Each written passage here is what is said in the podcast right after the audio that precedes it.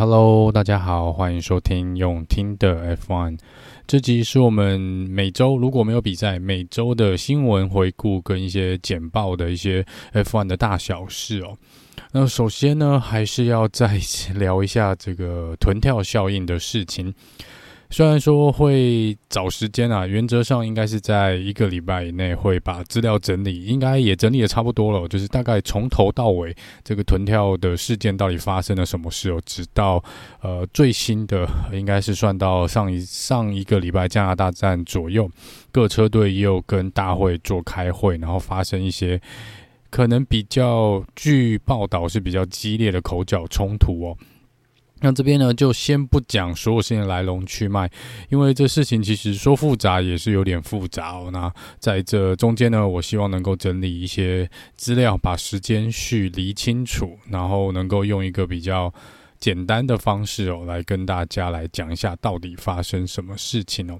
因为这边呃，虽然有蛮多朋友有来信来问我，呃，到底技术层面的事情哦，那这个部分因为我本身也不是专业，所以还是可能没有办法讲太专精或是技术呃相关的一些事情。所以这个呃，主要当时想做这个 podcast 也是想要让大家。更能够用简单的方式，哦，更浅显易懂的方式去了解 F1 的一些事情，所以我们还是会尽量以简单的方式来来处理 呃一些比较复杂，可能看起来比较复杂的问题哦。希望这边大家可以见谅哦。那如果有什么建议，也是欢迎再写信来跟我讲。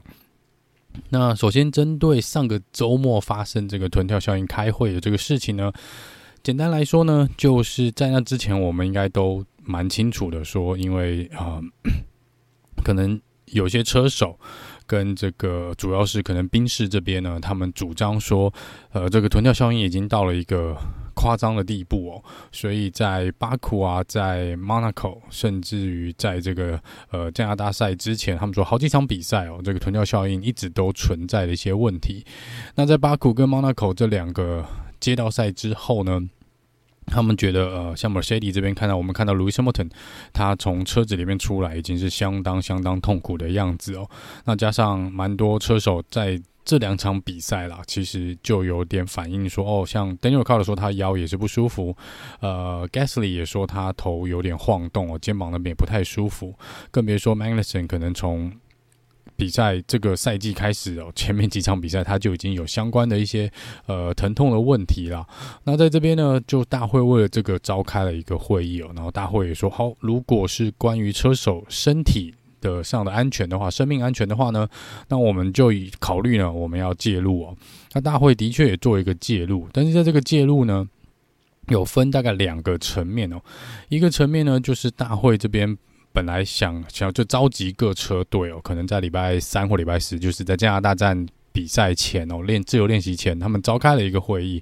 找了这个几乎说应该是每个车队至少不是车队老板就是代表来开会，然后就是要来聊聊呢，说到底有什么办法呢，可以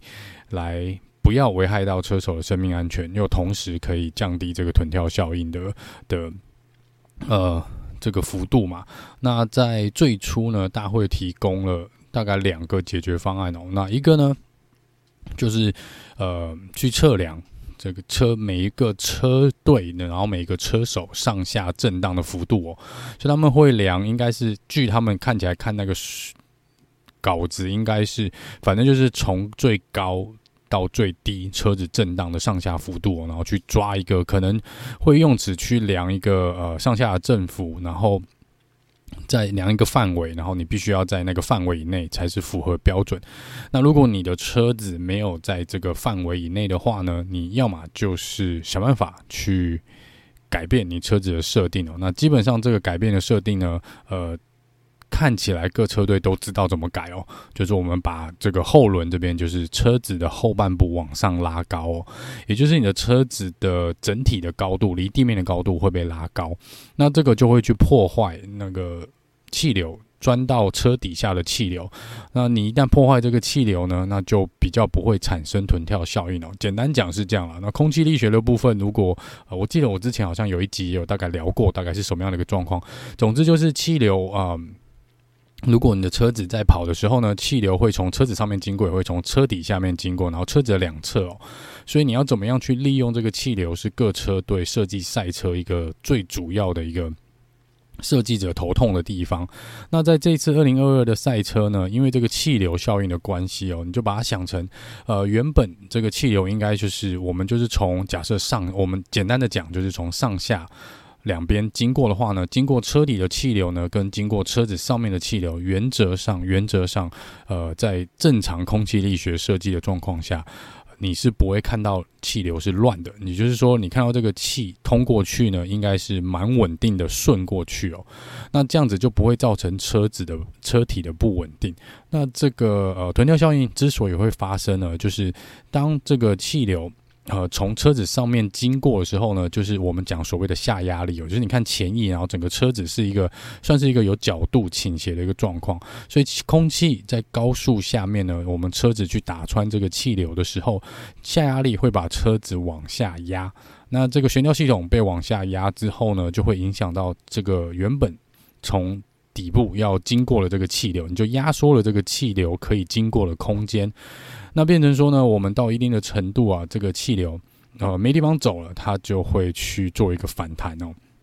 那这边反弹就会造成车子又往回跳。那在很高速进行的状况下呢，你就把它想成这个上面往下推，下面往上推哦。然后这是在一个非常快速进行的一个状况下，你把它做假设，你就把它做快转。我们用想的很简单，就是蛮慢的，上面往下推，下面往上推。但是你在一个高速进行的状况下呢，就是一直上下的互相推挤，所以才会造成这个臀跳效应哦。所以车子就会上下的晃动，因为这个气流啊、一下往下推，一个往下往上，想要把它弹回去哦。那这边只要你把这个底部呢拉高的话呢，就不会有这个下面底部的气流往上推的一个情况。但是在这个状况下呢，你变成说上面的下压力你会扰乱上面的这个气流，所以车速会比较慢。也因此呢，即便大部分的车队都有这个问题，他们就选择不要去做。好，那总之说的有点多了，这个会在呃臀跳效应的那一专辑里面，我们会比较聊比较多关于这个臀跳到底是呃怎么来的，跟接下来怎么处理哦。那这个新闻主要是要关于要聊聊是在加拿大赛我们在呃大会这边开会的一个状况。总之呢，大会除了提出说，要么就是调整车子的高度以外呢，第二个就是因为要稳定汽油的关系，所以。大会有提出，FI 大会有提出说，是不是我们就更改我们今年的技术呃技术规定技技术规定跟技术准则的部分哦？比如说呢，本来这个车的底盘我们已经有一个呃技术的准则在那边，你就是只能设计成这个样子哦，你不能再多加任何的东西上去，这是呃规则里面有的。那大会这边说，如果这个臀跳真的是那么大一个问题的话呢，说不定就可以，呃，大会建议啦，我们可以在车体的两边，也就是底盘的两边哦，靠近后轮的那个地方，多加呃一个零件上去，或者多加一个呃，可以把它拓宽啊，有点拓宽的意思，把它想成拓宽的意思，去呃，可能扰乱或是导流这个，在引导这个气流，让这个气流呢不会造成这个臀跳效应的关，呃。一个因素，那这个他们说经过测试是有办法哦，的确降低臀跳的的问题，所以大会在这边有提出，就是说，哎，那我们也许可以来修改这个准则，必一定要先修改嘛，各车队才能来着手进行处理，或是做这个底盘的设计的改变。那这边大会就提出了这个呃说法，那当然这个东西呃有些车队是不支持的，有些车有些车队是觉得 OK 的。那像不支持的呢，大概就是红牛呃这边主要是反对方哦。因为他们也是认为说，主要的主张是说，在过去，我们在过去以往 F1 里面呢，我们是没有在年终来做更改，呃，基本上没有在更改车子整体设计技术的这一块的规定哦，你要就是我们可以发现问题，我们提出来讲，然后我们明年开始来做改变，没有在中间一半哦，甚至于才开赛没多久我们就来改的哦。而且呃，红牛的这边的主张当然还是说，那这是某一个车队特定的问题啊，并不是全部车队的问题。虽然说大部分的车队都有臀跳的问题，但是只有一个车队叫得特别大声哦，所以红牛这边是极力的反对。那在法拉利这边呢，红军这边呃，基本上是说他们原则上同意呃针对安全性的问题要去做一些改变，但他们也不知道为什么要特别的现在就要来修改这个技术的准则哦，就是整个车体设计的这个呃相关的规定，他们也觉得没有必要。那在 McLaren 这边大概持相同的看法哦，就是说这个东西呃不是说你说改就改哦，不能像呃。你就丢出来一个议题，然后说我们现在就要做这个。他说是要经过长时间考呃讨论的，然后也不是说你今天假设加拿大站前面讲说好，然后我们立刻生效，这是不可以的。所以其实大部分车队呢，对于更改设定、修改设定的呃规则的这一块呢，是比较不支持的。但他们是支持说，针对囤掉效应是可以有一些啊。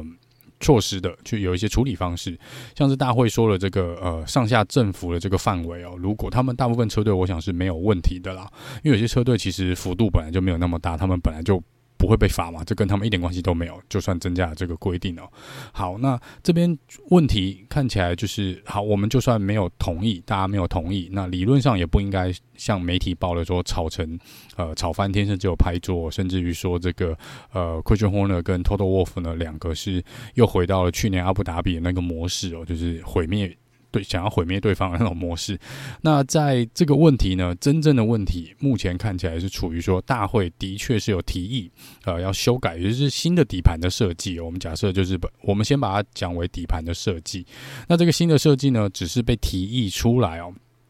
那大会其实已经有修正，那当时就已经有提出一个呃技术。准则的修改的版本哦，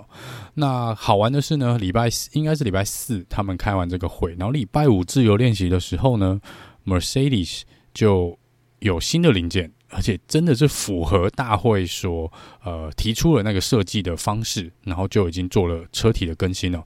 那这当然就是马上引起了各其他车队完完全全就是踩到他们的线了，因为这个呃，像 Christian Horner 出来讲得很明白哦，就说。我们昨天才开完会，昨天才说我们可可以假设啦，就是呃，大会才说呃，他们可以同意使用这个新的底盘的设计，然后你今天就可以带来新的底盘哦，这到底是怎么一回事？像 McLaren 这边讲的很清楚，McLaren 说我们昨天看完了的、跟大会开完。这个会议之后呢，我们的的设计设计者就是这个工程师，才从他们的这个生产的工厂、研发工厂，才要飞过来加拿大这边，呃，来可能听取简报或收取更多的资料。我们都还没有开始设计这个新的底盘，然后。Mercedes 就可以带出这个新的底盘哦。那法拉利呢，跟其他车队啊，当然还有 AlphaTauri，其实 AlphaTauri 就是红牛啦。那 Aston Martin 呢，跟呃 Williams 他们也是一样的看法哦，就说这是有一点点不可思议哦。就是你就算今天大家同意临时更改这个呃技术的准则，可以用新的底盘，那。其他车队也要有时间啊，他说，他们说至少也要一两个月的时间，我们才能够搞出一片新的底盘，然后呃又符合大会新的规定。结果 Mercedes 呢，马上就拿出了这个东西，而且在礼拜五自由练习拿出来用哦。所以这个呃，大部分的车队是一来就觉得说，那是不是大会早就已经先跟 Mercedes 讲了？而 Mercedes 呢，更好玩的是，他们在自由练习拿出来之后，发现情况不对哦，就是可能各车队有一些反弹的声浪，他们也听到一些呃访问啊，跟一些传闻哦，那变成 Mercedes 在礼拜六呃自由练习。早上的自由练习就把这个东西又拆掉，就没有使用了，又回归到他们原本的设定哦。所以这个东西呢，又更加的让其他车队，尤其是 Christian Horner，他觉得更是有一些疑点哦。就是大会到底是是在干什么？是不是真的有特别去为 Mercedes 做一些事情呢？是不是透露一些消息，或是在帮他们呃想要呃回到这个有竞争力的一个位置哦？所以在这边 Christian Horner 是。连续发了蛮多的声明哦，讲这件事情。那当然，像 McLaren 这边也有出来公开的表示说，大会必须要把这个事情讲清楚哦，因为这不是一个巧合哦。那当然，Mercedes 这边对外讲的是呢，他们是说他们这是早就已经设计好的东西哦，那只是拿出来做测试。那他们既然呃，他们为什么收起来呢？为什么又回归原本的设定呢？没有，就是把这个升级元件拿掉。他们说是因为。呃，他们知道这个东西呢，可能会受到其他车队的反弹，然后他们也听到了反弹的声音，他们怕呃有车队去跟大会做申诉。那如果申诉了，他们可能这场加拿大赛如果使用的话呢，又被呃申诉，然后他们如果是违反规定的话，那就有可能，呃，有可能是没有办法拿到积分，会被 disqualify，会被取消资格的。所以他们为了安全起见呢，是把它拿掉了。那这个部分呢，嗯、呃，当然到现在这个火还在烧哦。即便到现在录音的时间为止呢，在早上好像，呃，就台湾时间的礼拜天早上，我还是有看到，呃，就是各大车队。Ferrari、McLaren 跟呃 Christian Horner 这边红牛这边呢，都还有针对这件事情呢，再出来做一些呃，怎么讲？就是还是希望大会呢赶快出来讲讲清楚这件事情哦。然后就说他们基本上如果是这个状况呢，他们更不可能去同意呃现在临时更改这个技术规定的这个项目，就是目前看起来是烧在这边了。那这边呢，当然是可能他们在会议中哦用的言语。呃，有些比较激烈，所以又造成听说又造成 Christian Horner 跟 Toto Wolf 的一个激烈的争执哦。那就像我上次有讲的，好消息是呢，Netflix 全程听说是全程在拍摄啦。那大部分呢，连 McLaren 的呃这个老板呢 Jack Brown 都说，哎、这个 Netflix 这边如果进去，其实蛮不赖的哦。然后 SMART 这边也讲啊，对啊，如果明年可以把这东西秀出来哦，也许不是。不是一个很糟糕的事情，我就可以让更多人知道当时到底发生什么事哦。因为其实现在其实真的也没有任何的录音档或什么东西来证明当时到底发生什么事，都只是与会的人员呢出来讲说，好像就是对，就是有参与开会的人，就是有传闻出来说他们当时的争执是蛮蛮激烈的。那这个多激烈我们是不知道啊。那当然希望 Netflix 呢明年是可以把它播出来。总之，这是关于这个啊。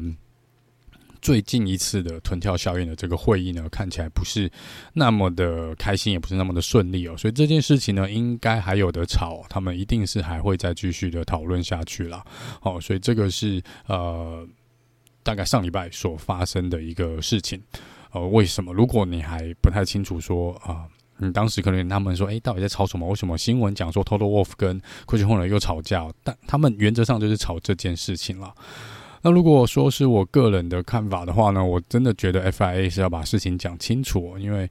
呃，你要说巧合也真的太巧了，就是 FIA 临时的在礼拜四需要开会，然后说了也可以使用这个新的底盘的呃升级或者更新哦，然后隔天 Mercedes 唯一全部的车队里面就 Mercedes 有。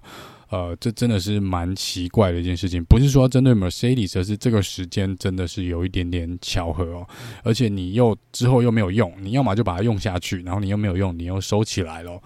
呃，这个部分我真的觉得是有一，我可以理解为什么其他车队这么的不开心哦。撇开说临时更改。提议要更改规定不谈哦，那你更改的规定似乎就某一个车队准备好了，那你这边就不得不像呃法拉利或是红牛这边所讲的，万一真的让 Mercedes 去使用了这个东西，万一他们真的跑得比较好，万一他们真的，你看他其实加拿大赛也跑得不错啦，Mercedes 必须要，我们必须要讲哦，那他们说万一真的就只有他们，呃可以使用，因为他们已经做好了，那其他车队可能都还没有。呃，开发出来哦，可能还要再去工厂做设计制造，那这个部分可能会差了，可能两三场比赛以上哦。那 Christian h o n e 这边就讲说，那如果是这个状况，呃，是不是就给了他们两三场比赛？的一些优势哦，好，这个部分就是他们所质疑的。那各车队其实看一下新闻稿哦，虽然小车队的反弹声浪是没有那么大，但是你可以想象，这个前面三大车队哦，基本上算四大，如果把 Aston Martin 算进去的话，呃，基本上态度是都蛮一致的，针对这件事情。所以这个部分呢，应该还有的吵，真的应该是还有的吵。那我们就看看接下来的发展到底会怎么样哦。好，那接下来呢，聊聊 Has 的部分哦。我们知道 Has 在前几场比赛都有引擎这个的问题。那 Has 呢，这边说他们已经做完了他们的呃分析与研究，到底引擎发生什么事情哦。他们认为呢，问题是出在红军这个引擎配件 MGUK 的部分哦。啊，这个 MGUK 呢，跟大家讲一下它的功能大概是什么。MGUK 呢，应该一般来说呢，在传统的就是我们一般使用的车辆哦，在传统的引擎呢，是我们在刹车的时候呢，刹车系统会有一个产生一个热能哦。那这个热能呢，基本上就会被排放到这个空气之中哦。那就是说，我们在刹车的时候呢，那个刹车所使用的这些动能跟能量是被抛弃掉的。而在 F1 这边呢，这个 MGUK 设计的呢。呢，就是利在刹车的时候呢，利用马达以及这个引擎发电机啊，把这个刹车的能量呢转成到一个电池里面，然后用储存这个电力下来呢，然后再给车子呢，在必要的时候呢，可以有更高的就是。加它的马力来有更高的输出哦，速度可以跑得更快，所以这个东西呢就叫做 MGU-K 哦。那它英文全名的缩写是 Motor Generator Unit，然后 K 呢就是 Kinetic，就是动能的缩写，MGU-K。所以这是 MGU-K，基本上你就把它想成是一个能量回收系统。那这个能量回收系统会回收电力，然后把，然后我们车手可以在这个电力呢，就像我们常常会听到 Team Radio 说，You can use your battery，你可以用你的电池哦，就是这个电池呢可以增加一些马力哦，所以这就是 MGU-K 主要的功能。所以 Has 这边呢认为问题就是出在这个 MGU-K 这边是有问题的。那当当然，他们希望法拉利是能够提供，当然提供完新的元件之后，他们希望法拉利能够解决这个 MGU-K 的问题，但他们没有去特别讲到说 MGU-K 到底有什么问题哦，就是到底是回收这边有问题呢，还是因为它跟引擎的搭配或线路这边有问题？这倒没有特别去讲哦。总之，他们认为呢，只要更换 MGU-K 的话呢，就可以理论上是可以解决这个问题。那法拉利这边呢，我就不知道是不是呃也是类似的问题，因为肖尔克上场比赛呢，基本上。一开始好像也说是类似 MGU-K 的问题哦，但后来他们基本上把全部整套都把它换掉了，反正都要从最后一名起跑，他们整套都把它换掉了，所以在这边就比较难知道法拉利到底是主要原因是出在哪里。好，那下一则呢是关于这个啊 Latifi 的部分哦。那 Latifi 呢被问到说今年的表现，还有有关明年的合约的时候呢，他是说其实呃基本上 Williams 今年他认为状况还是不好。我想这应该不用他特别去讲了，但是他也说他认为他的车子的嗯、可能车子的。性能上面可能是输给 L 榜车子的性能哦，因为他说他实在是没有办法理解啊，为什么他跑出来的成绩会差 L 榜这么多，他是没有办法理解啊。那这个当然，我相信我们车迷我们可能更难理解哦，因为我们认为说，如果车子假设车子是在同样性能的状况下呢，那你。的现在的成绩应该就是取决于车手嘛，那这边 Latifi 又却又出来说，他是觉得车子两个是不平等的，两个的性能是不一样的。他认为他的呃车子的性能可能是略逊于 L 榜的，所以他没有办法发挥同样的实力哦。那这个部分呢，就由这就他自己知道啦。讲讲真的，呃，我们也只能就是看他最后的成绩哦。那关于他未来合约的部分呢，目前他也说他。的确看起来可能不是那么乐观啊，他压力很大，但说他也只能说每一场比赛呢，尽他的全力去跑出最好的成绩哦。那目前也只能这样了。那合约的部分呢，他说那个可能还没有谈到哦，那未来就是可能要再稍晚一点才会跟车队来聊聊关于合约的部分。好，关于下一场比赛这个英国站的部分呢，Mercedes 已经有出来讲了。呃，基本上呢，Mercedes 说他们在下一场比赛会有蛮重大的更新哦，就是跟 George Russell 跟 Lewis Hamilton 呢，基本上都会收到呃，算是今年比较大幅度的升级啊。那这个状况呃不太确定是什么样的升级啊，他们目前说是卖个关子，到时候会看到他们提供给大会的文件呢，就会知道他们到底要针对什么地方来做升级哦。那他们也是对于因为是英国站哦是主场的关系呢，他们是。势在必得的感觉哦，就是说这个这场比赛呢，他们一定要拿下好的成绩哦，尤其是现在车队有两位英国的车手。好，下一个下一个新闻呢，再一次回到这个 Has 的部分。呃，Has 这边呢，他们上次有提到说，关于因为他们从基本上赛季开始就没有。没有什么升级哦，基本上应该是唯一一个车队到现在还没有认真升级的车队。那一来呢，原因是说他们本来的计划就不是在前这么快来带出升级的这个零件哦。那在另外一个部分呢，他们也说到，因为啦，因为可能 Mick 跟 Magnussen 呢过去几场比赛对于车子呢耗损的零件有点快哦，尤其是 Mick 已经撞蛮严重撞了两次哦。那在工厂这边呢，如果还要再持续的补零件上来呢，那就可能来不及对于他们的升级零件做生产哦。所以这个部分，他们说是的确是有些延误的部分。那目前来说呢，他们本来预计说是在法国站啊、呃，可以来做一次重大的升级哦，也可能是今年唯一的一次哦。那在这个部分，呃，Steiner 说不一定哦，不，法国站可能还来不及，来不及捞到这个呃所有的升级的零件，可能来不及完成，这个到到时候再看一下状况。那另外一个呢，就是关于费用的部分，他还是说的确有这个呃撞了两次，Mike 撞了两次哦。加上这个引擎的问题哦，他们今年目前来说呢，费用的压力的确也是蛮大的。虽然说他也是笑一笑说，一直以来费用的压力都很大哦，这个一直想办法要省钱，一直想办法要找钱哦。但是他说今年呢，状况可能又比较不一样一点哦，因为今年的 budget cap 又往下缩了一点，所以他们说在目前看起来呢，他们应该也是很难哦，去压在这个呃。费用的天花板下面哦，这个很难。他们说会努力，但是看起来还是很难。好，那关于车手的部分呢，Pierre Gasly 确定跟 AlphaTauri 签约到二零二三年哦。那这个部分呢，基本上他可能也没有太多的选择啦，因为红牛这边签完 Sergio Perez 之后呢，基本上 Gasly 就比较没有什么选择的地方了。要么就是像很多人说的，你要么就是选择脱离红牛，要么就是留在 AlphaTauri 再等个一两年哦。问题是红牛以外的选择呢，似乎不多哦。目前 Mercedes 呢，看起来还是会维持就抓手跟 Lewis Hamilton，除非 Lewis Hamilton 临时说要退休哦。那法拉利这边有两位车手都已经续约，都签好签满了。在这个呃 Aston Martin 这边呢，看起来 Seb 跟 Lance Stroll 应该还是会留着。唯一比可能有缺的呢，应该是 Williams 啊，Williams 跟这个呃。阿法罗没有不太确定啊，但应该是 Williams 车队这边会比较有机会有空缺缺出来。但是因为 Williams 的整体状况呢，可能 Gasly 也没有很想去那边哦。那之前呢，有消息传闻是说 McLaren 可能是 Gasly 的一个选择。但是因为 Daniel Ricciardo 也是签到明年哦，所以除非他们提前跟 Daniel Ricciardo 解约，Gasly 看起来是没有办法。所以目前来说呢，他似乎最好的选择还是留在 AlphaTauri 哦。不过这个呃，以我个人的角度啦，呃，我是觉得有点遗憾，因为我觉得 Gasly 其实是值得回到一军的，如果红牛接愿意的话。但是因为 Gas 呃。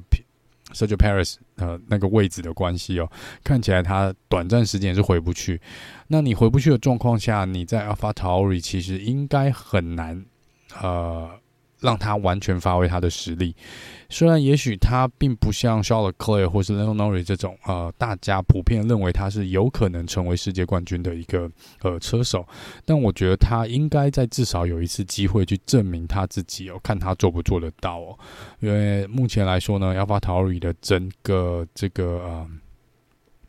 整个给他的车子呢，可能真的没有办法去挑战。今年来说啦，明年。希望可以好一点，但是今年来说应该很难去挑战，呃，前几名的位置。哦今年想站上颁奖台的确会比较辛苦一点点，那真的蛮可惜的哦，就是就是时运可能没有那么好，就刚好卡在一个点，就是可能其他比较好的车队也都已经被锁死了。那他如果留在红牛系统呢，看起来势必是一定要等到二零二四年才比较有机会哦。好，那这是 Gasly 的部分呢、啊。那另外一个关于这个传闻呢，是啊、之前有说嘛，Volkswagen 这个集团呢，下面的奥迪跟 Porsche 呃会加入 F1 哦，在二零二六年。那目前来说呢，Porsche 这边看起来并不会以车队的身份加入，Porsche 这边可能会用引擎哦，就是透过合作的关系来加入。那奥迪这边呢，就比较不一样了。奥迪应该是确定，应该是已经确定，二零二六年会加入 F1 了。因为这边已经有消息指出呢，去年呃想要卖的这个 Sauber，也就是现在 Alfa Romeo 的车队的老板之一哦。那 Sauber 这边呢，他们奥迪原本就有百分之二十五的股权哦。那据传闻，奥迪已经跟 Sauber 定好签好了，就是要买下另外的五十 percent，百分之五十。也就是说，这个整个交易完成之后呢，奥迪会有。呃，Sauber 七十五 percent 的股权，百分之七十五的股权，那这样等于间接，基本上直接啦，就拥有了 s o b e r 这个车队。那 Sauber 如果继续跟 Alfa Romeo 合作的话呢，那未来 Alfa Romeo 呃，就是会有奥迪来做拥有、做持有哦。所以这边奥迪基本上买下一个车队呢，可以替他们省下至少两亿的呃美金的呃。入入场费哦，因为这边 F1 只要有新的车队要进来呢，都得付先付两亿美金的这个入场费。那这就是之前为什么 Michael Andretti 跟 Sauber 呃两边谈哦，最后本来已经要买了，但最后还是没有买成哦。呃，Andretti 这边没有买成，据目前这个报道指出呢，应该就是因为 Sauber 找到了奥迪，然后奥迪呢愿意出比 Andretti 还多的钱来买下这支车队，看起来也是啦。如果嘛，当时 Michael Andretti 只是打算花两百，应该说这个两亿的话呢，两三亿的话呢，看起来奥迪丢的钱进去呢，要买下这支车队，应该是丢超过三亿以上。了那 那站在商人的角度，当然谁出的价高就会卖给谁嘛。好，那这是奥迪的部分哦。那 Michael Andretti 这边呢，他们说他们还是在准备他们自己的车队哦。也就是说，目前看起来第十一支车队是有底的，只是目前来说呢，呃，Michael Andretti 还是有受到不少的。阻碍哦，因为有一些车队老板并没有很开心哦。呃，在这边又不得不说，尤其是 Toto WOLF，他的反对的声音是比较大的。这个可能如果有比较多的新闻或比较清楚的新闻呢，可能再找个时间跟大家报告一下。总之呢，就是呃，像刚刚有提到，你要入场费是两亿哦，这个两亿基本上是要给。其他车队的，因为你一个新的车队进来，现在有十支车队嘛，那这十支车队呢，每年都会有固定的分红，依照他们排名的百分比，然后会有一个百分比的分红哦。所以你加了一支车队，就会减少个假设啦，就是大家的排名一样的话呢，你会本来原本分十个人，你现在要分十一个人，所以你车队分到的钱会更少。所以在蛮多车队上面来说呢，这多一个人呢，可能。对他们车队每年来说就少了好几百万哦，甚至千万的这个呃权利金的分配，所以在这个部分，当然有些车队是不满意的，所以才会特别去设了一个两亿的呃入场费。这入场费呢，就是要去怎么讲补偿呃现有的车队啊、他们未来的一些可能就是那一年之后分红的一些损失哦，两亿。那呃。这边呢，可能就有些车队还是持比较反对的态度，哦因为两亿只是一时的，我未来几年可能会越分越少哦，所以可能两三年呢，你这两亿就不够我花了。然后这是这个呃，就是蛮多车队反对的一个态度了。那在目前来说，Andretti 是说他们他们基本上有钱也有这个能力哦，我相信有这个能力是。如果不认识 Andretti 的话呢，他基本上算是美国一个最大的一个赛车的集团。好了，呃，他们全家都是有赛车的背景，当过赛车手，甚至于拿过冠军哦。所以在这边，呃，以赛车的实力来说，跟背景来说，我想是没有问题的。那你说他们有没有来过 F1？有，之前 Andretti 有来过 F1 哦。那当然，当时 F1 可能。进来的时候可能不是离跟离开可能都有点仓促哦，就没有好好的在这边进行的比赛了。那这个部分，我想这可能也是 Andretti 为什么那么想要回到 F1 的一个原因之一哦。他们其实已经主宰过，原则上嗯，karting 的这个呃市场，然后也有去参，应该是也有参赛在 NASCAR 这些，应该都有他们的身影。他们也有培育蛮多的车手，所以在这个部分呢，呃。他们并不会输给现在的法拉利，或是这个像 McLaren 啊，或是 Mercedes 哦。Andretti 其实历史是蛮悠久的，而且他们是真的有自己的车队，有在经营哦。所以这个部分，我想是不用太担心。所以蛮多人是其实很期待 Andretti 他们加入 F1 哦，应该会让这个竞争就越来越激烈哦。好，下一则新闻呢是关于 Budget Cap，也就是费用天花板的这个事情哦。那目前来说呢，看起来所有的车队，越来越多车队认为他们没有办法，呃，符合这个费用天花板的这个限度哦。目前看起来可能只有 AlphaTauri 还不是 AlphaTauri，Alpha Romeo 还没有呃直接的出来说他们绝对办不到哦。那大部分其他车队基本上不是明示就是暗示说他们基本上做不到这件事情哦，而且这个压力会越来越大，所以看起来嗯。各车队跟大会要来讨论这件，哦，好好多事情要讨论。呃，他们要来讨论这件这个费用天花板的事情呢，就是把它拉高哦，把它拉高了。这件事情呢，看起来是势在必行哦，而且基本上我想应该他们看报道是说，据某车队的内部消息指出，这个开会呢应该是定在。呃，奥地利站之奥地利站那个周末，就是奥地利站周末，应该是下，总之就是我们放暑假前了，应该在七月就会来讨论这件事情了，要把它拉高。他说，不然，呃，不赶快做这件事情呢，可能真的下半年下半个赛季呢，很快的就有车队会遇到这个问题哦。那这个部分呢，嗯，对啊，呃，这个问题可能比。臀跳效应来说呢，大家的共识反而比较一致哦，因为这看起来各车队比较多车队有这个问题啊。不过这个呃，我个人还是一样，就是觉得说，如果有车队可以做到，那可能不需要特别去呃拉高它，那你只是在惩罚那个很努力去做到。大会规定的这个车队而已，不管他是不是只剩下一支车队或两支车队，我觉得这都是大会需要去考量的啦。那当然，我相信这个部分目前看起来这个状况似乎是一定会被拉高哦。这个呃，既然都已经有八九个车队出来讲这件事情的话呢，看起来大会原则上，哎，你说真的要表决，大概也一致会通过啦。只是，对啊，就辛苦了那些啊、那一支或那两支。车队真的是乖乖牌哦，听话，然后努力去维持他们费用啊，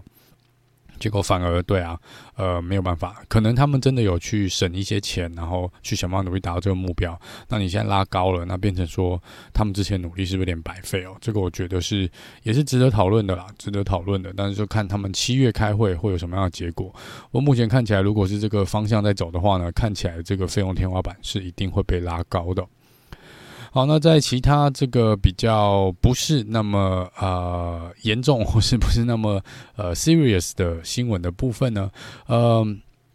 这个西班牙这边呢，我们目前都是在巴塞隆纳进行比赛嘛。那在西班牙的首都呢，马德里这边呢，他们的当地政府呢，跟一些体育的人士呢，有出来讲说，诶，我们也有兴趣要来办 F1 的比赛，但是。尴尬的是，你目前可能没有一个赛道。那虽然他们应该是看到说巴塞隆纳这边呢，看起来造成的经济效应还不错，所以他们认为在首都呢是也蛮有话题的，也许也可以来搞一个呃 F1 的比赛哦。但必须要说啦，当然你必须要先去做一个赛道的设计哦，跟这个规划。目前来说只是说说而已哦，这个时间上不可能凭空马上生出一个赛道，呃，除非你像拉斯维加斯那样，对，就是。街道赛的部分，那当然没话讲。只是啊、目前看起来马德里这边呢，就是先把话讲出来，但是实际上呢，可能还需要在我们要这个看后续的发展啦。即便你现在可以生出一个赛道，目前来说也没有时间让你跑这个新的比赛哦，除非你要把巴塞罗那这边换掉。好，另外一个呢是关于 ESPN，ESPN 这个电台转播权的部分呢。他们呢，呃，ESPN 宣布他们跟 F1 官方签订这个转播的权利哦。那目前的权利呢，合约是签到二零二五年，但是呢，这个费用转播的权利金相当的惊人哦。据他们自己内部提供的文件表示呢，在二零一八年呢，